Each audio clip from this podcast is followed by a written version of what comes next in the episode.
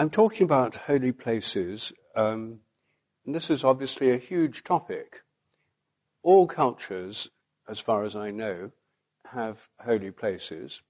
Even atheist regimes like the Soviet Union had their holy place. They had the mausoleum of Lenin in Red Square, where people went on pilgrimage, communist pilgrimages, atheist pilgrimages, to visit the tomb of Lenin, rather in the same way as people would visit the relics of saints. So even in cultures where there's an explicit denial of the sacred and of the holy, the need for holy places emerges. All our ancestors were hunter-gatherers, and hunter-gatherers by their very nature move around the landscape. They have to move following herds of animals, going to places where they can harvest fruit and seeds and plants. And of course this changes with the seasons, so they're necessarily nomadic. And as they move through the cycles of the landscape, they have various reference points, places which are special and which have stories. And among the Australian Aborigines, these journeys and the stories are sung, and they're called songlines. And I think we can assume that practically all hunter-gatherers would have had something like this. In Europe, our hunter-gatherer ancestors in the Paleolithic, certainly some of them had places where they carried out ceremonies that were holy places, like in those caves in Germany, Spain and France. The Chauvet cave and Lascaux, and some of those caves with paintings on the wall that were almost certainly used as ceremonial centres date back 40,000 years. Those are just paintings and things that have survived. There may well have been other holy places for them which haven't survived because they were less protected than paintings in caves. In all cultures, we find also that natural places have a numinous power that the people recognize and treat as holy places, including mountaintops, springs, special trees, waterfalls, and caves. So there is a whole, all our societies are based on a background of ancient holy places that date back a very, very long time to our hunter-gatherer past. But when people settled in the Neolithic, starting around 10 to 12,000 years ago, they started building holy places. Well, even before that, in Turkey, Göbekli Tepe has, which is before the settlement of the land, is a kind of temple complex that was a holy place that wandering people must have aggregated at during festivals. But when people settled, then they started building or creating human-made holy places. These included standing stones or megaliths and stone circles, and also wood circles and wooden poles. In the Old Testament, we read about the Asherahs, these poles sacred to the goddess that were found in many holy places in Palestine. And then people started building temples, and we see temples in ancient Egypt, in Sumeria, in Babylonia. And these were more urban-centered holy places. In fact, cities were consecrated as holy places by having temples within them. And we still have that here in Britain, where our great temples are the cathedrals. And traditionally, a city in England is defined by its possession of a cathedral. It's not to do with its size. So you can have very large places that aren't cities. You can have very small places like Wells or Southwell in Nottinghamshire, which are cities because they have cathedrals, even though they're really very small towns. And it's this sacred place at the centre that makes them a city.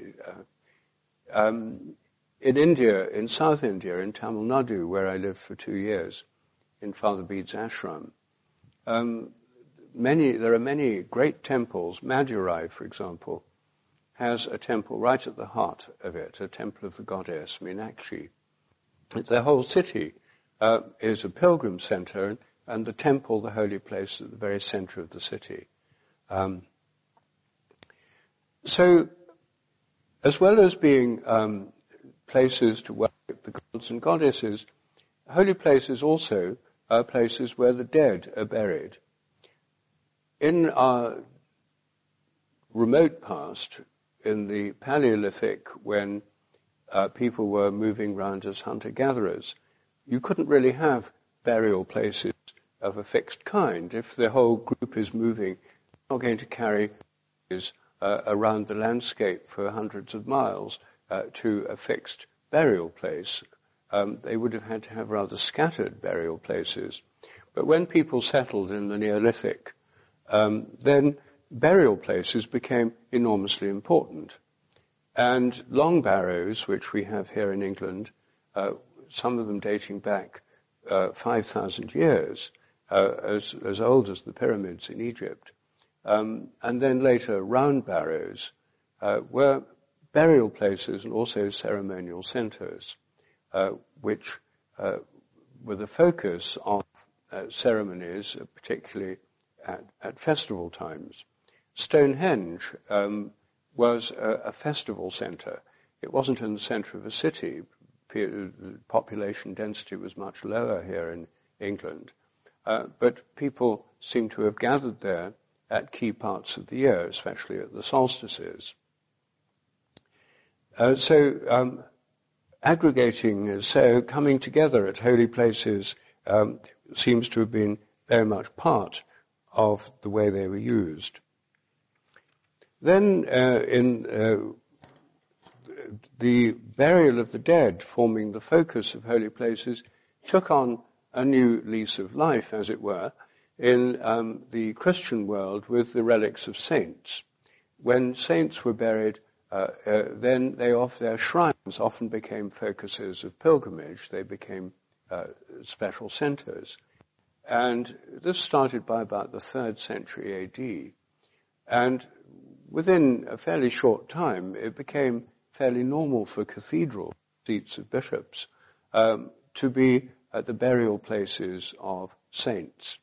And many of our great cathedrals here in England are the shrines and burial places of saints, St. Hugh in Lincoln, St. Thomas a Becket in Canterbury, St. Etheldreda in Ely, St. Cuthbert in Durham, and so on. So one of the key features of holy places is that they act as places of mediation or connection, particularly between the heaven and the earth, and also between the living and the dead. And one of the features of holy places, like the standing stones, is that they stick up into the sky. And one could see this as symbolic. They link the heaven and the earth. And the standing stones in the Holy Land, particularly Bethel, were particularly important for that role. In the Old Testament, we read of Jacob's ladder, where Jacob lay down with a stone for his pillar and had a dream of angels ascending and descending between heaven and earth, linking the heavens and the earth. And he then consecrated that stone and treated it as a holy place. And that, in the later history of Palestine, Bethel became a major place of pilgrimage and ceremony for Jewish people.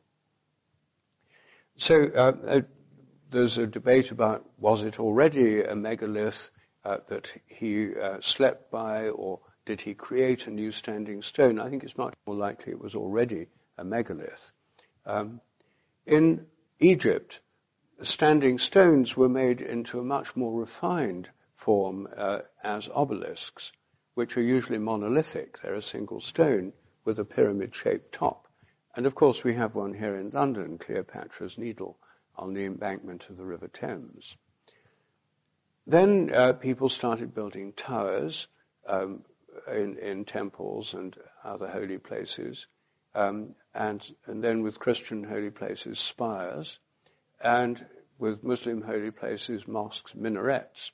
So these were often associated with these vertical structures that go up into the heaven and symbolize this linkage of heaven and earth, the connection of life on earth and the transcendent realm, that heavens literally transcend the earth. They go beyond the earth, and they're literally higher than the earth. And I think when people thought of heaven then, they didn't think of some metaphorical place, they thought of the sky. And the sky is, after all, the bulk of reality. If you think that God is everywhere, as I do, then the vast majority of God must be in the heavens, I mean, which occupy 99.999 recurring % of the universe. The earth is a very small part of the universe, and the bulk of it is the sky. But I don't think this is just symbolic. I think it has a more immediate physical realization through lightning.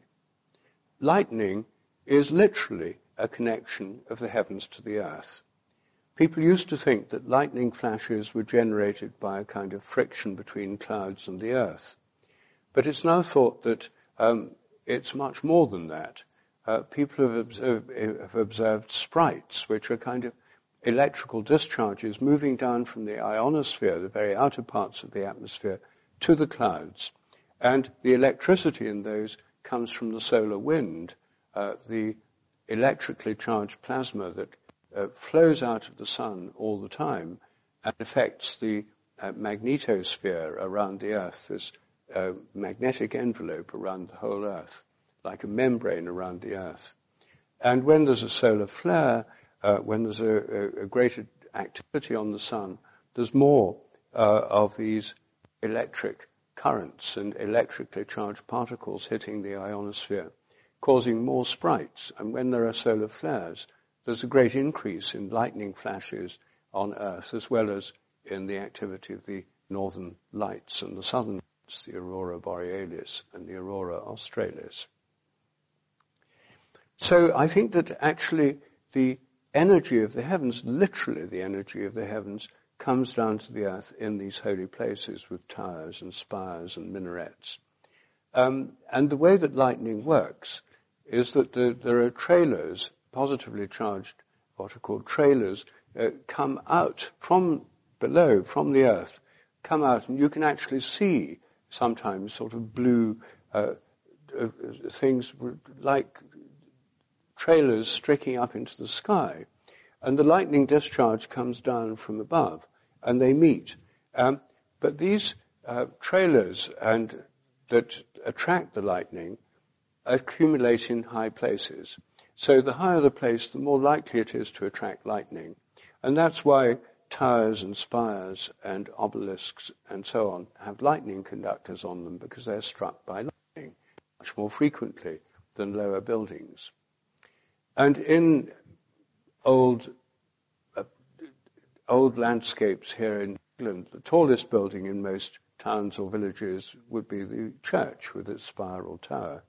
And it would literally channel the energy of the heavens into that holy place. Now in cities like London, there's skyscrapers and banks and so on, which now capture the lightning, and it's no longer the monopoly of churches and holy places to channel it into the ground. It goes into the temples of commerce instead. But it still comes into towers, and I wouldn't mind betting that St. Mark's here has a lightning conductor. Yes, well, you see, this too would be a place where that energy of the heavens comes into the ground. If I were a church warden, I think I'd strap a small lightning recording device to the lightning conductor and just make a note of how often the church is struck by lightning. It's not exactly subtle when lightning strikes something and a huge electric discharge goes down the copper lightning conductor into the ground.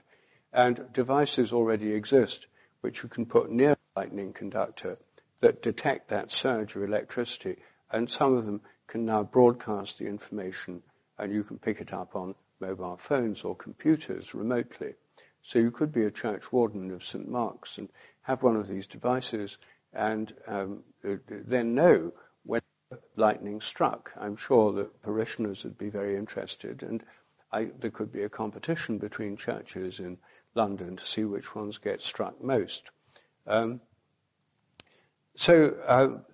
I think that, people pay very little attention to this, but I take it very literally that this energy comes from the solar flares and some more remote parts of the cosmos and is literally coming into the ground, literally being earthed and connecting the heavens and the earth.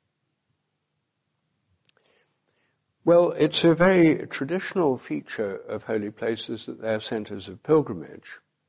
And pilgrimage, again, is a very ancient and universal human practice. In a sense, our wandering ancestors in the Paleolithic, our hunter-gatherer ancestors, were on a kind of perpetual pilgrimage going round the landscape between these special places that, with stories that were part of their annual cycle of movement. When people settled down in the Neolithic and with the beginning of agriculture, they still went on journeys to holy places, like in Stonehenge. People assembling at Stonehenge for the summer solstice would have had to walk, presumably walking was the main way they got there, from a large area or all around, and they would have come together there for festivals. That was a kind of pilgrimage to the festival. Jesus walked to festivals at the temple in Jerusalem. And we find this all over the world, this gathering at holy places for festivals. People also go on pilgrimages at other times of the year. They're often at particular times for that holy place. For example, in Ireland, Croagh Patrick, the holy mountain of Ireland, almost certainly a holy mountain before Christianity, but Christianized as a result of St. Patrick and named after him, has particular days when people will congregate, walk there or travel there from all over Ireland and assemble and climb up that mountain, which is very hard to climb because it's full of slippery pebbles and scree. Many do it barefoot on these particular holy days, and of course you can go at other days as well. In India, people travel all over to the caves in the Himalayas, to the source of the Ganges, to the great temples of India, to the bathing places on the Ganges in Benares. And when I was living in India, I was very struck by the fact that all over India you see people walking on pilgrimage. Some go on trains and buses, but the traditional way is walking. And the whole of India is crisscrossed by these pilgrimage routes. There was one near Father Bede's ashram, and I sometimes used to visit the temple there, on a hilltop temple called Ayamalai, which was near to where his ashram was. And this is very, very much part of their culture. Buddhists go on pilgrimages to the holy places associated with the Buddha's life, like Bodh Gaya, where he was enlightened. And in Sri Lanka, the Temple of the Tooth in Kandy is a stupa, those rounded structures, which is supposed to contain a relic of the Buddha's tooth. So the idea of pilgrimage to places of holy relics is very widespread. It's not simply in the Christian tradition. Jerusalem, of course, is a place of pilgrimage for Jewish people, as it is for Christians and for Muslims, because the Dome of the Rock is where Muhammad is supposed to have made his night journey up into the heavens on his steed, on his magical horse called Lightning.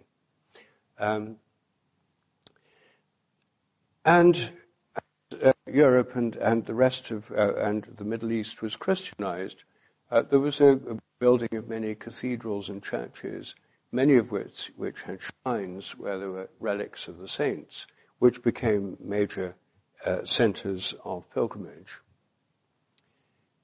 Here in England, in the Middle Ages, there were many, many places of pilgrimage, and it was a major part of the medieval landscape.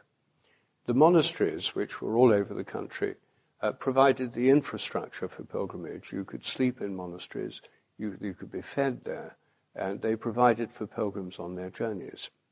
The most famous, of course, was to Canterbury, the pilgrimage to the shrine of St. Thomas Becket in Canterbury was by far the biggest one, and people came there from all over Europe as well as from all over Britain.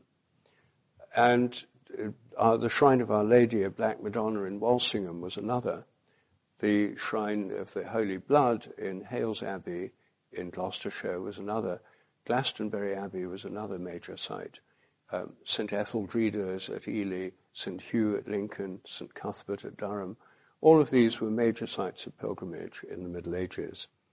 And we know that pilgrimage was, wasn't always that solemn. It was fun as well as having a serious spiritual purpose, because if you read Chaucer's Canterbury Tales, the stories that pilgrims told each other on the way to Canterbury, it's clear that not all of them were particularly pious, or at least when they were on the journey, they were having fun as well.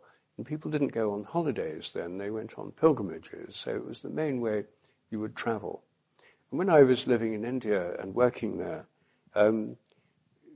most of the people who worked in my institute, I was head of a division, so they had to come and ask me to sign their leave papers.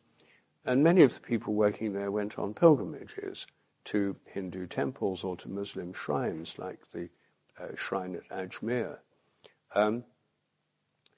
And for many of them, that was it. They didn't go on secular holidays. They went on pilgrimages with their families, and they were going to great sacred places with a purpose, and they were having fun as well.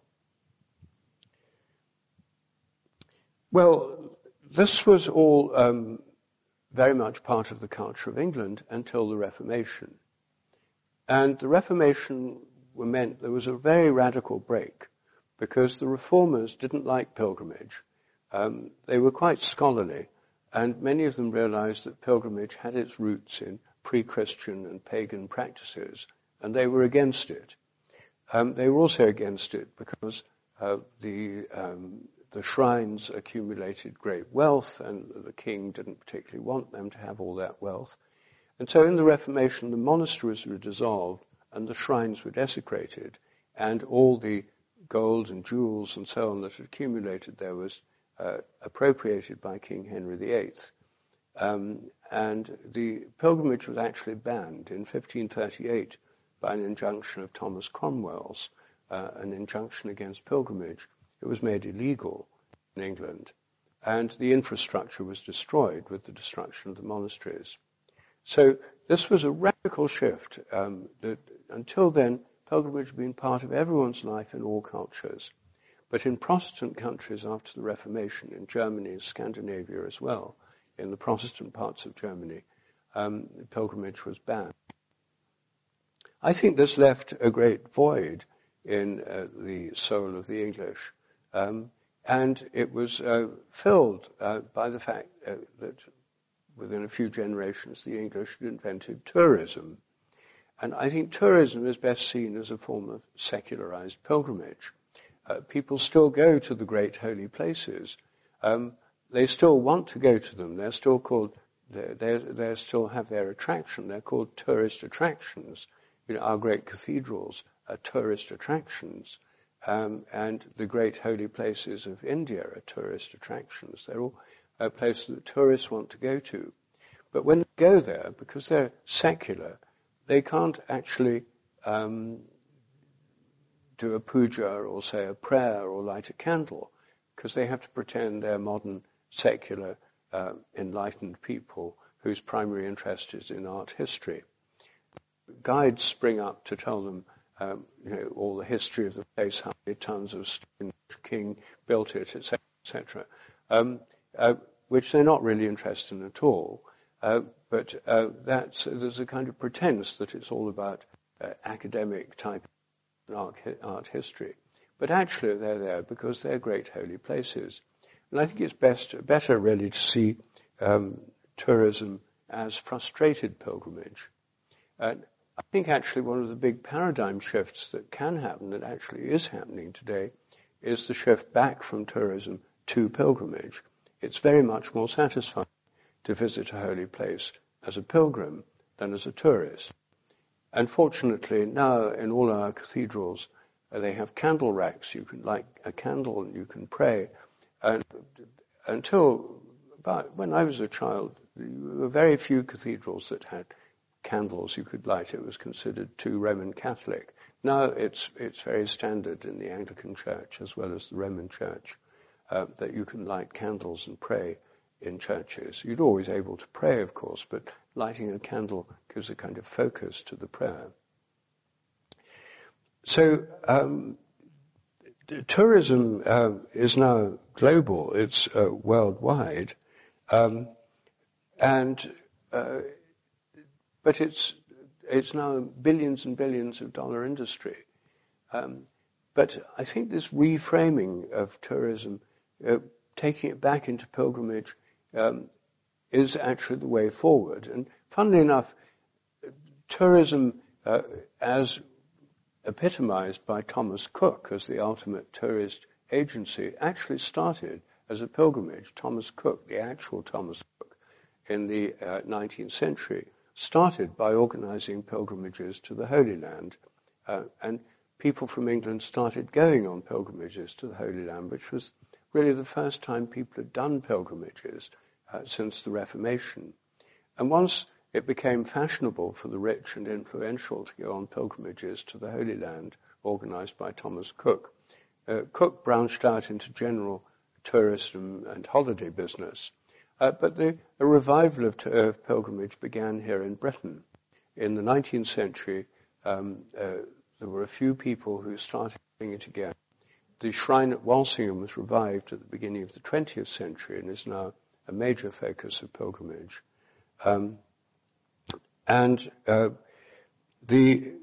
In more recent years, there's been a massive revival of pilgrimage in Europe, starting really in the 1980s with Santiago de Compostela. And when the route was re-established in the 1980s, and a group of enthusiasts created the infrastructure where pilgrims could stay and get fed when walking to Santiago on the Camino. Well, there are several Caminos, some from France, some from Portugal, some from Spain. When the infrastructure was established, and the first fairly large-scale pilgrimage began around 1987. 1,000 people walked to Santiago de Compostela. In 2019, just before the COVID, 330,000 walked to Santiago. Many of them atheists, agnostics, or people who consider themselves non-religious. That the pilgrimage is an expression of being on a spiritual journey. And many people now are on a spiritual journey, and pilgrimage is a wonderful way of actually embodying that process.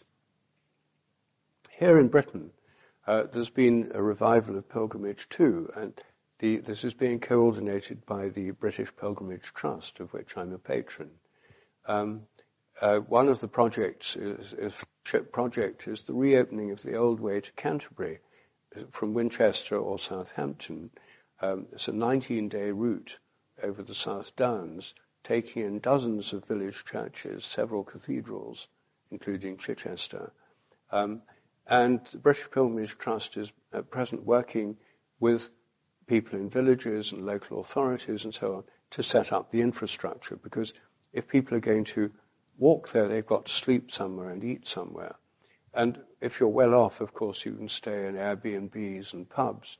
But for 19 days, that's a lot of money if you're not that well off. So the idea is to have places where people can sleep much more cheaply, new campsites, church halls, and indeed many actual medieval churches are now opening for people to sleep in them.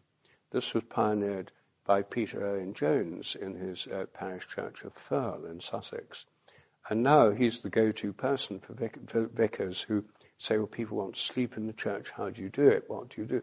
Well, he's now had quite a number of groups sleeping there, and this is now becoming a new way of using underused village churches.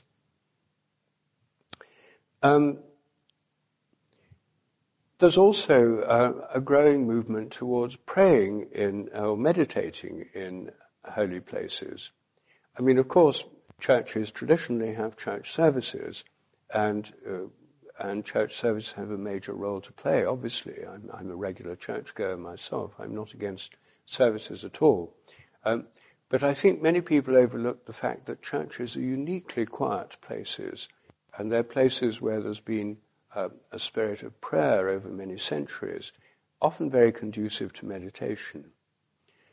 And a few months ago, I had the privilege of going to Bakewell in Derbyshire, where I visited John Butler. You probably know of his, yes.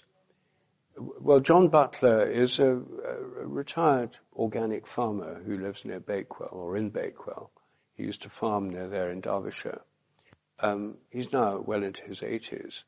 But for the last 25 years, John Butler has been going to Bakewell Parish Church for 2 hours every morning and 2 hours every evening, where he sits quietly in the chancel on his seat in the chancel, and he meditates 4 hours a day in the parish church there.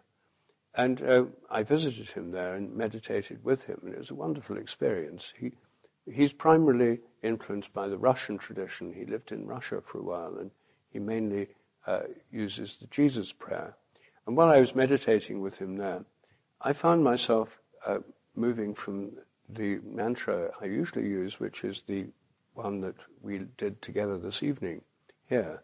I found myself changing track and going on to the Jesus prayer, which I used to do years ago. I didn't know at that time that's how he meditated. And my wife, Jill, also found herself doing the Jesus prayer. And I asked him afterwards, and he said, yes, that's how I meditate. And so he sort of induced the Jesus prayer in us.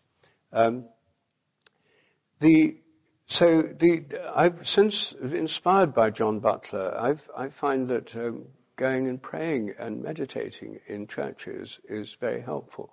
I actually make a practice of, all through lockdown, of going to our local parish church, Hampstead Parish Church, and praying there at least once a week in the church when it's in the daytime, when it's very quiet, there's no one there. I find it very conducive to prayer and to meditation. And so I think that our churches are very underused from that point of view. Some village churches have now started quiet times, 1 hour periods when people can pray in silence or meditate, can gather together and do it together. And I think that's something that could be much more widely practiced, because there they are. Some of them are only used for a service once a month. They're greatly underused, and yet they have this tremendous power and peace. One aspect of holy places is that they have a kind of memory, and I think that's one of the reasons that they're holy in the way that they are, because they have, I think when we're there, we sort of tune into the memory of those who've been there before. One of my scientific theories concerns morphic resonance. Morphic resonance is a memory principle in nature. I think the whole of nature has a kind of memory. I think the so-called laws of nature are more like habits.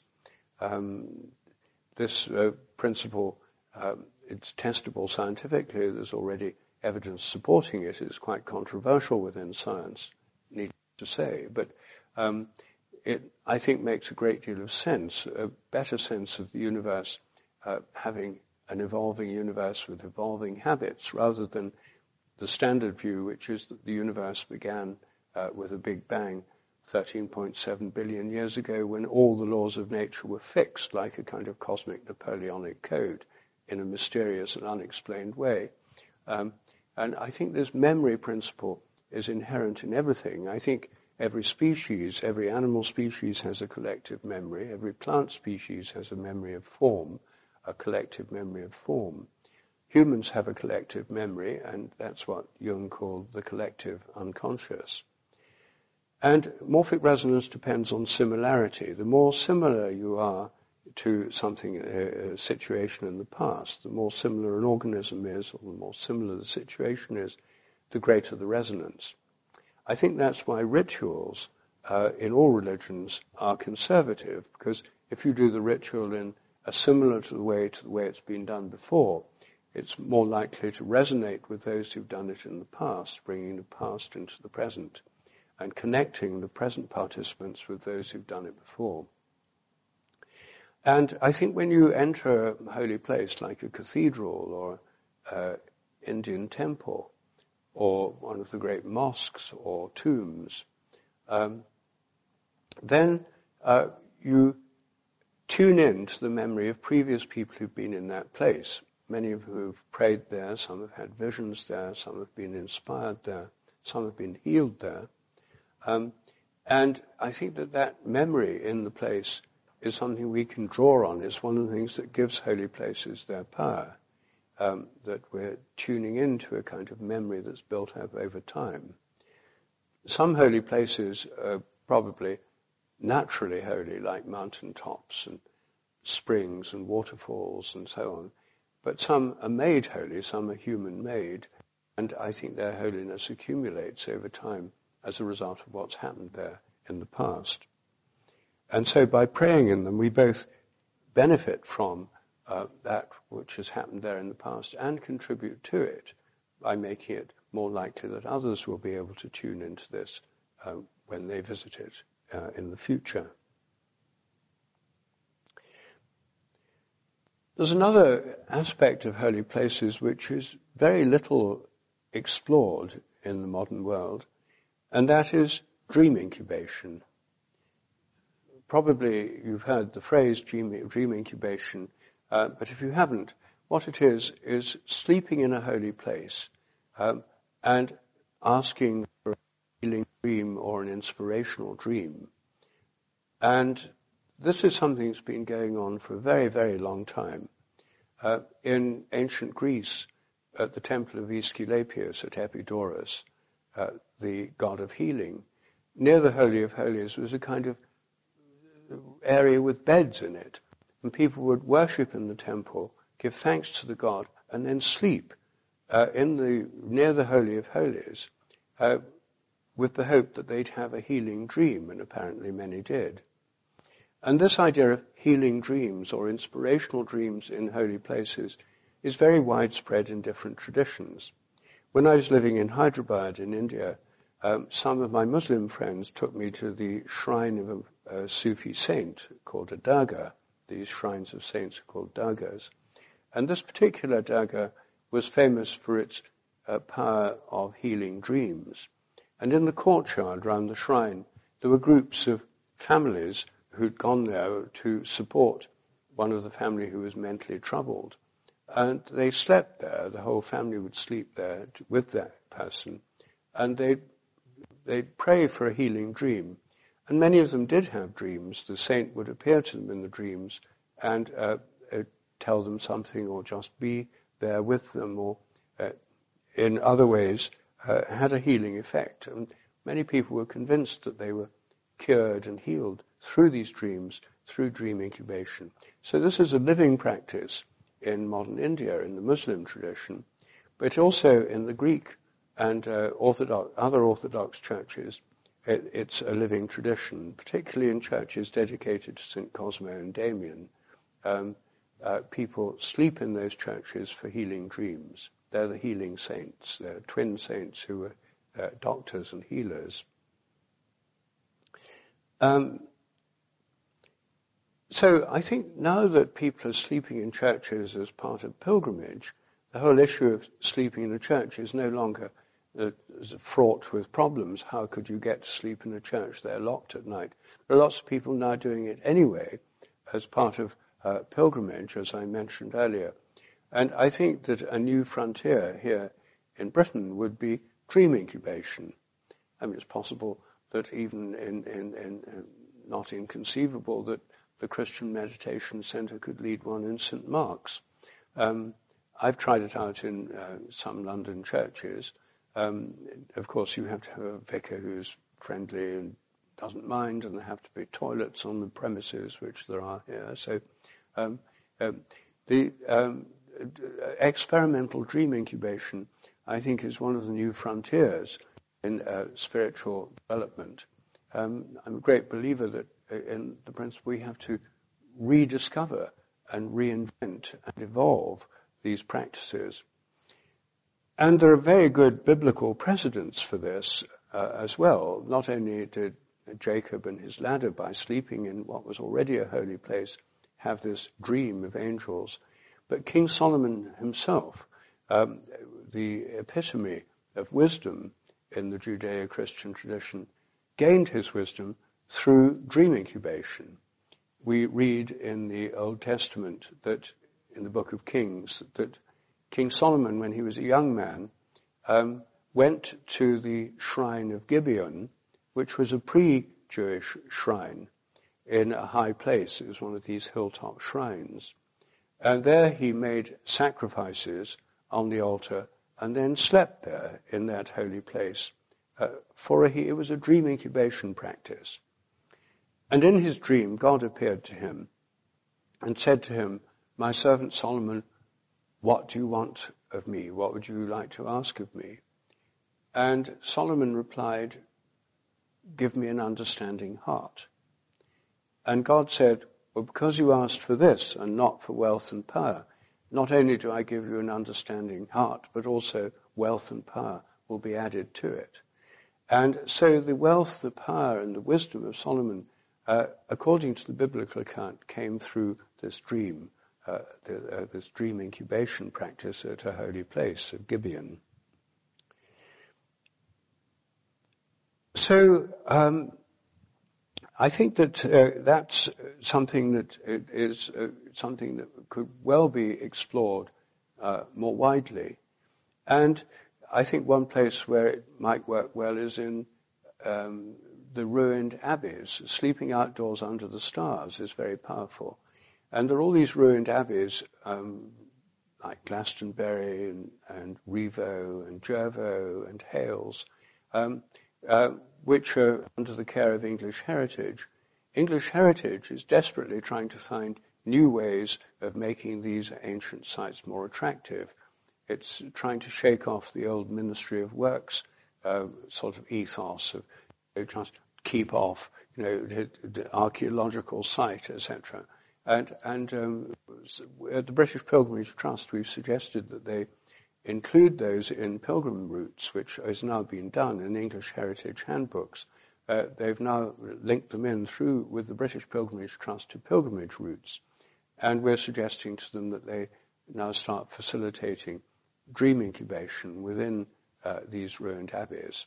They've already started in some of them a quiet hour, and now before closing, they've asked people to be there in quietness so people can actually tune into the atmosphere in a meditative way rather than simply treating it as a tourist site which you walk round and look at a few signs about archaeological remains. So there are many possibilities here for increasing the way in which we can appreciate and respond to holy places. There's couple of more points I want to make here. One is that holy places don't necessarily have to be somewhere else. They can be in one's home. And many traditional homes have holy places within them. When I first went to India, I was taken up by an anthropologist friend into a remote village in the Himalayas. It was beyond the road system. There was no electricity, no television. And I was staying in this very simple house. It belonged to a Brahmin family. The father was a herbal doctor, a Ved.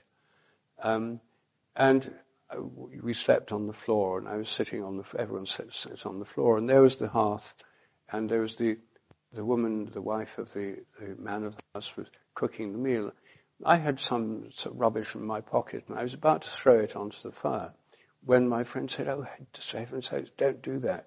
And I said, why not? He said, fire at the centre of the home is the holiest place. It's the holy place, the holy hearth. You can't throw rubbish onto it. You know, that's to desecrate. The centre of the home is this fire. And Indian travelling holy men or sadhus, when they stay somewhere for the night, the first thing they do is gather firewood and light their duni, their holy fire. They sit round the fire, and that fire is the holy place. In traditional Chinese and Japanese homes, they have an ancestor shrine where they have honour the ancestors every day, and that's in many Hindu households. They have a shrine with gods and goddesses where they burn incense every day as a puja. And in many Orthodox and Catholic households, they have icons or images of the saints or crucifixes where people pray. And I'm sure many people here have holy places in their homes where they pray and or meditate. We shouldn't forget that holy places can be quite intimate and domestic, as well as out there in the wider world. Some people also have what are called sit spots, places in nature and outdoors where they sit and meditate. This is also a very helpful practice, because if you go to the same place repeatedly throughout the year, you get a much greater appreciation of the seasons and the place itself, rather than just going there once. You see it change throughout the year. I have one of these places on Hampstead Heath. I live in Hampstead, and there are several quite secret places on the Heath where it's possible to be there for quite a long period without anyone coming there at all. Quite magical spots. Another way of reconnecting with holy places is to turn our journeys into pilgrimages. One way is to go on an actual pilgrimage, which means you go with an intention. When you go to a holy place as a pilgrim, you go with an intention. You're going to give thanks for something, or to ask for something, or to ask for healing very often, and many holy places are places of healing, of wholeness. Holy, healing, health all come from the same root. Some of them are healing shrines that are primarily known for healing, like Lourdes in France, with the well there, the spring. One way is to go on an actual pilgrimage. Another way is to turn our journeys into pilgrimages. And since I got interested in holy places, largely inspired by India, I have to say, it didn't occur to me really when I was living in England, although I loved going to cathedrals and great churches and ancient sites. I was really inspired to see it this way through living in India. And now whenever I go to a new city or town, if I'm going to give a talk somewhere, or I go to a meeting or a conference, or I'm going to visit someone in Britain or abroad, I try and go as soon as I can to the central holy place. So if it's a city, go to visit the cathedral and light a candle and pray for blessings on my time in that place, and blessings on the people I meet and on that place itself. If I'm in India, I go to a temple. If I'm in a Muslim country, I go to a mosque or a dargah, a Sufi shrine. If I'm in a village, I go to the church. So I think visiting the holy place, whatever place you visit, gives another dimension to the visit. It sacralizes the visit. It connects it in a way that would otherwise be just a secular visit. It doesn't take long. It's usually very satisfying to feel that you're connecting with that center of the holy center of wherever you're visiting. And usually people are very happy when you do that. They welcome you, and it shows respect to their own tradition and their own holy place. And here in London, there are many such places, and the British Pilgrimage Trust organises pilgrimages in London, and I've been on some of them. In fact, the last one I went on with my wife on our wedding anniversary. We always go on a pilgrimage for our wedding anniversary. Sometimes we go to Canterbury, but this time we did a London pilgrimage. We started from the main British Pilgrimage Trust route starts near the Tower of London, at All Hallows by the Tower, and then goes to St. Magnus the Martyr, and then to the London Stone, an ancient stone, which is in the wall of a bank now, then to the Mithraeum, which is an old Roman temple of Mithras, which has been beautifully restored at the bottom of the Bloomberg building, on the original site of this Roman temple. And then to St. Mary Aldermary, the oldest Marian church in London, and then St. Paul's Cathedral. Well, that's what my wife and I did for our wedding anniversary. But the full London pilgrimage then goes from St. Paul's to St. Bride's in Fleet Street, then to the temple. In the inner temple, there's this crusader, this round church, this medieval church at the heart of the temple, which is open to the public. Then via Cleopatra's Needle to Westminster Abbey, where the pilgrimage ends with choral evensong at Westminster Abbey. It's a most wonderful way of re-experiencing London. I've missed out some of the places on the route. And you can do different routes in London. Another one I've done to Westminster Abbey is from St. Etheldreda's, Ely Place, which is a most lovely medieval church. And if you're Roman Catholic now, or even better, you can start from St. Bartholomew the Great, which is one of the few great churches of London not destroyed in the Great Fire, via St. Etheldreda's, and then St. Andrew's, Wren Church, and then the Temple Church, and then on to Westminster Abbey. And when you do pilgrimages within London, London seems completely different. Instead of this secular city all about money and banks and business and traffic and stuff, you realize that London has holy places all throughout it, and you can see it in a new way. Very simple. It doesn't cost anything to do this, and it just gives a completely new perspective. Well, the benefits of holy places, I've already mentioned, to do with inspiration and connection. They're about connecting. Holiness is about connection. Unholiness is about disconnection. Holiness is about connection, and that connection we get through holy places with health and well-being, so it can have measurable benefits to health and well-being. But it's also very, very satisfying to connect with these ancient places and to feel that we're connecting, we ourselves are linking between heaven and earth, and the transcendent and the historic and the past and the present. And these places have that to give to us. And there are hundreds of them, thousands, probably millions of them in the world. They're all around us. And when we change our perspective and recognize the possibility, the potentiality, life is quite different, and I think definitely better. So I'm sure many of you already have holy places that are special for you. And what I'm suggesting is really reaching out and looking for more. I mean, near where you live, there may be ones you haven't yet visited. And it's surprising how many people live in London have never even been into Westminster Abbey or St. Paul's Cathedral, let alone their local church. I'm always meeting people who say, I've never been there, as if it's only a tourist spectacle for foreigners. It's extraordinary blindness in our modern secular world. When we let those scales fall from our eyes, I think we'll all be a lot better off. Thank you.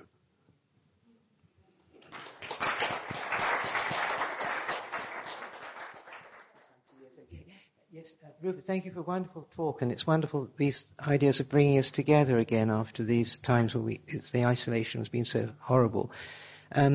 My question was really, I not so very long ago heard about this word numinosity, that the Romans actually believed that it built in things by actually doing rituals and things like that. And I've been trying to think about this, and actually do say in our sort of Anglo-Catholic Church, I've been particularly sort of, when I tried to genuflect on the way back from choir, to build, not just because I want to be pious, but also to try and build something up there to make it more of a holy place. I just wondered what your thought was on that. Yes, well, I mean, the numinous is a word, I mean, it was popularized really by Rudolf Otto. He wrote a book, you know, The Sense of the Holy, I think it's called. And he popularized this word, but of course it was in widespread use before. And that sense of power in a place, that sense of holiness and connectedness. Well, I think, as I said in my talk, I think this is partly inherent in some places themselves, but I think it's also something that's built up and maintained and amplified through what we do in those places, through prayer and through ritual. And that's why I think it's quite important to show respect to holy places and to treat them in the right kind of way. So I think that there's a difference between churches and cathedrals where there's liturgy is regularly practiced and ones where it isn't, or where they don't take so seriously the power of ritual. I myself personally prefer Anglo-Catholic services because I appreciate the power of ritual in the liturgy. I also believe in the parish system, so, you know, I usually go to our local parish church, and when I'm visiting friends for the weekend in the country, I go to the local village church, and because I think it's important. Each parish has its church, its central holy place. But I think very much the maintenance of these places through respect and through being aware of their holiness is a very important part of preserving and maintaining that atmosphere. You mentioned Croagh-Patrick, the mountain in Ireland, as a place of pilgrimage. I was just wondering, are there any similar hills or mountains in Britain to Croagh-Patrick that you know of? Well, we don't have many mountains in Britain, but I would say that probably the best known would be Glastonbury Tor. I mean, that's like iconic English holy place. There you've got that flat, fenland of around Glastonbury, and there standing this hill that comes as so clearly visible from all around. Even if it didn't have a medieval tower on the top of it, it would still be an obvious and prominent feature of the landscape. So I would say that's one. And then people actually created artificial hills. Silbury Hill in Wiltshire is a mound, a very large mound, which was like an artificial sacred hill. So, yes, I mean, traditionally all over Europe, hilltops were holy places sacred to St. Michael, usually. The angels were believed to they were portals for angels coming and going from the earth because they're the highest places. And so it's not a coincidence that the tower on Glastonbury Tor is St. Michael's Tower, and St. Michael's Mount is another example. And in France, of course, Mont Saint-Michel is another example. So I think one could actually point to quite a lot of examples of holy places on hilltops. And they're very common in other parts of the world as well. In India, many hilltops are holy places. And in Palestine, the hills of the native people, the holy places were all on hilltops. Sir James Frazer, in his book Folklore in the Old Testament, gives a whole list of all these hilltop shrines that were so important in the early history of the Jewish people in the Holy Land. Do you see any contrast between being drawn to holy places and finding all places as sacred? Well, I mean, if one were a completely enlightened being, I think all places would be sacred. I think if one were totally transformed, You know, even car parks of supermarkets could seem sacred. But the fact is that for the majority of human history, people have felt that certain places were more special than others. And I myself think it's a great ideal to find all places as sacred. And one of the things I particularly like and find very helpful and inspiring is plants. I mean, I started out as a botanist, and in my book, Science and Spiritual Practice, I have a whole chapter on relating to plants. And for me, one of my daily spiritual practices is to look at plants and be with plants in my garden or house plants in my study. And my favourite place, apart from the great holy places of London, in and around London, is Kew Gardens, which whenever I have a free afternoon, I love to go to Kew Gardens. And for me, it's just blissful being able to look at all the different kinds of plants. And plants are everywhere. So if one's going to look for ubiquitous sort of triggers for the sense of the holy, then plants are a very good start. Animals are another. I think one of the problems with the Protestant Reformation is that the Protestant reformers had very high spiritual ideals, and they said, you know, it's idolatrous to have all these holy places people go to, and there's a special place, and everywhere's holy because God's everywhere. So their argument was, you don't need special holy places and pilgrimage because everywhere's holy. But it wasn't long before, as the secular world took hold, nowhere was holy. And that's the state we're in now. For most secular people, there's nowhere holy. And I remember there was a conflict a few years ago in Ireland when they discovered that Croagh-Patrick contains seams of gold, and the various influential politicians were working with gold mining companies to open up Croagh-Patrick as an open-cast gold mine. But luckily, because it's a holy place, that was stopped. I mean, nuns were sort of standing there in front of bulldozers, and they protected the holy place.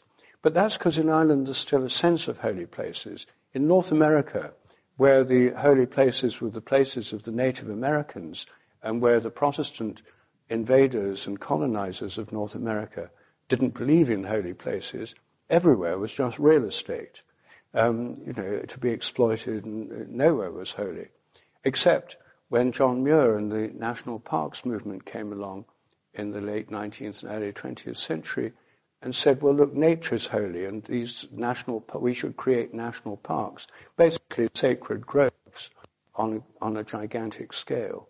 And those really are the main holy places in North America. The Spanish and Portuguese colonization of the New World was different because they did believe in holy places. And so they thought they should be Christian, not non-Christian. So they Christianized holy places, and that's why the biggest pilgrimage in the world is to the shrine of Our Lady of Guadalupe in Mexico. 6 million pilgrims a year go there. But there's no such thing in Protestant North America. So I think that the ideal of everywhere being holy can so easily degenerate into nowhere being holy that that's one reason I think it's important to maintain, you know, an appreciation for special holy places. I was thinking of John Michell, and on his books, you know, in the sort of 70s, I think they were mostly, about the sort of resonance, again, of different dimensions and things like that. So that would be so not present in those hangars or in the Taizé places. But what's your take on that sort of thing with sacred architecture and sacred geometry? Well, John Michell was a good friend of mine, and I was, you know, I loved it when he talked about sacred geometry, and I went round various sacred places with him where he'd point out the sacred geometry. And obviously many of the great temples of the ancient world and of the Middle Ages are based on various principles of sacred geometry. One of the great examples in England is in Wells Cathedral, the Lady Chapel behind the high altar is extraordinarily complex sacred geometrical structure.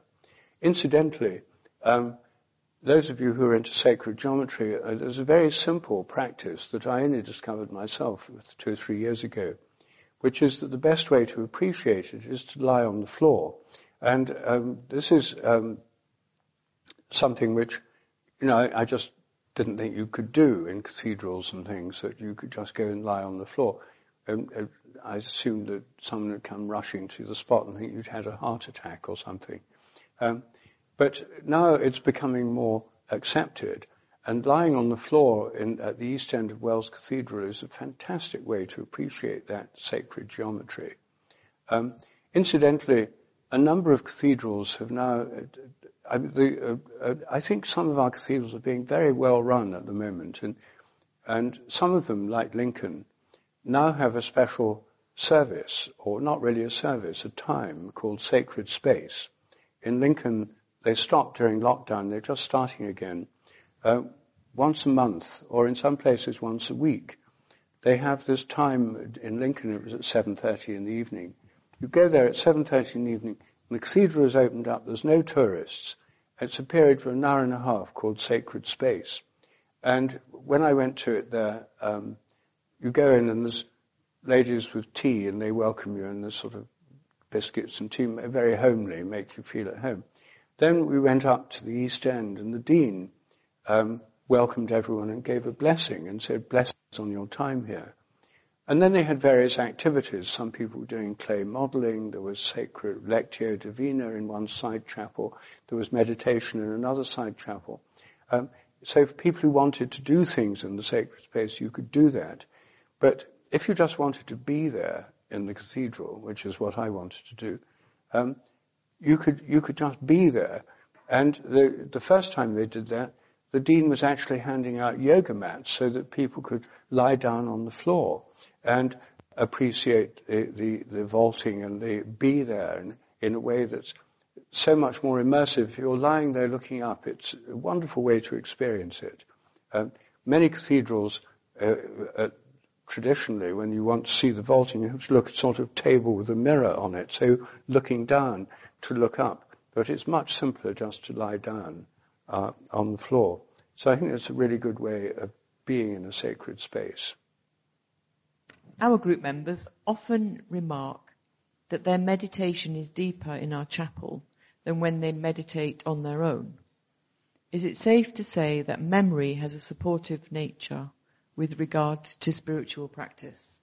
Well, definitely. I mean, I really think that. I mean, I think that's why these holy places and places of pilgrimage are helpful to be in spiritually, because of this memory of what's happened there in the past.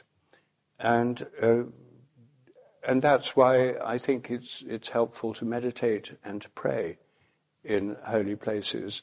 I mean, I do it at home. I pray, I meditate every morning, and I pray every evening. And I do it just at home, and most of us, I'm sure, do.